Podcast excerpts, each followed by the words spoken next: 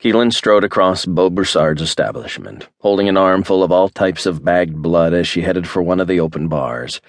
She wasn't sure exactly where the half demon owner got the blood for his supernatural only club, but she knew it wasn't stolen.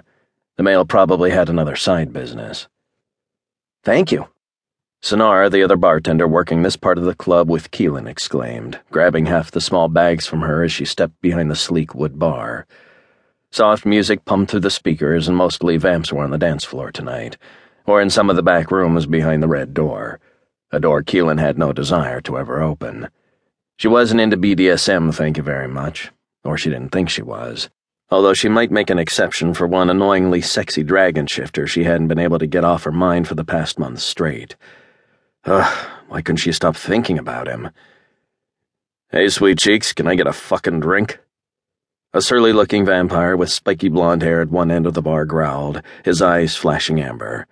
He watched her with annoyance.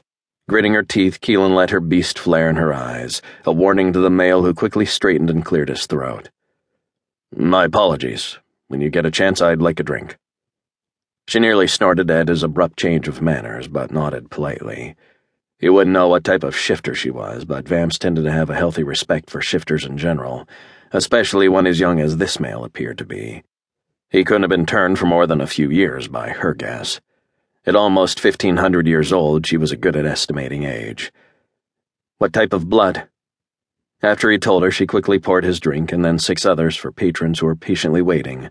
It was Friday, so it was typically busy, but with Beau doing a vamp special night, there were more of the species here than usual. Not that she minded.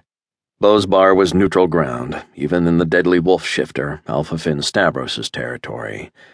Finn let the demon operate here as long as he remained neutral, and the half demon tended to pass along any intel he received to the Alpha that might be useful.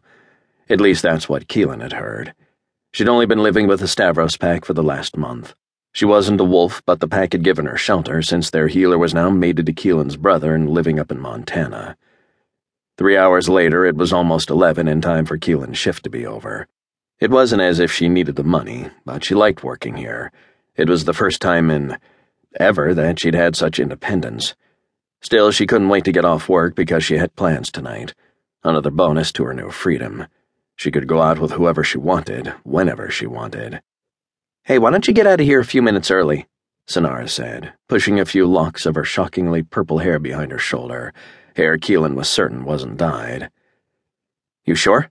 she asked, stacking clean martini glasses in a pyramid on one of the shelves. Their bar was mostly cleared now, with patrons either dancing in one of the private booths or in one of the private rooms. They'd get another rush in the next half hour when the new shift came in. Sonara was working a double, though, so she'd be staying. Yeah, I know you've got plans with your girls. Just keep Nix out of trouble, she murmured. Beau will freak if anything happens to her. Keelin glanced over her shoulder, automatically looking for Nix. They'd started working at the club at the same time, and she wasn't exactly sure what type of supernatural being the other female was. She was sweet, to be sure, incredibly graceful looking, and a huge klutz. Keelin started to respond when a sharp awareness filled her chest, the warmth spreading out in a burst of sensations, slamming into her nerve endings without warning. She sucked in a breath as understanding of what was happening set in Blood rushed in her ears and her hands started to tremble. It took Sonara's hand on her forearm to bring her back to reality. Blinking, Keelin looked at her friend and tried to get her erratic breathing under control. You okay? Sonara frowned, her purple eyes bright with concern.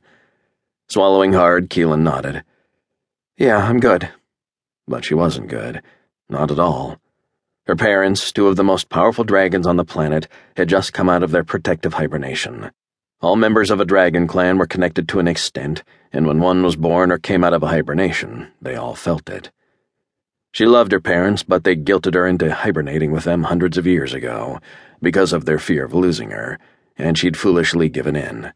She'd lost hundreds of years of her life only to emerge a year ago into a new modern world she loved. She refused to go back to that sheltered existence living on her clan's land up in Montana. Something akin to fear slid through her veins at their awakening, even though she knew it was stupid. She controlled her life now, not them.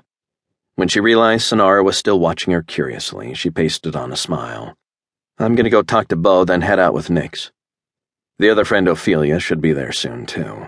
She was meeting them before they headed to the underground supernatural fights, which weren't actually underground at all, but it was what everyone called them.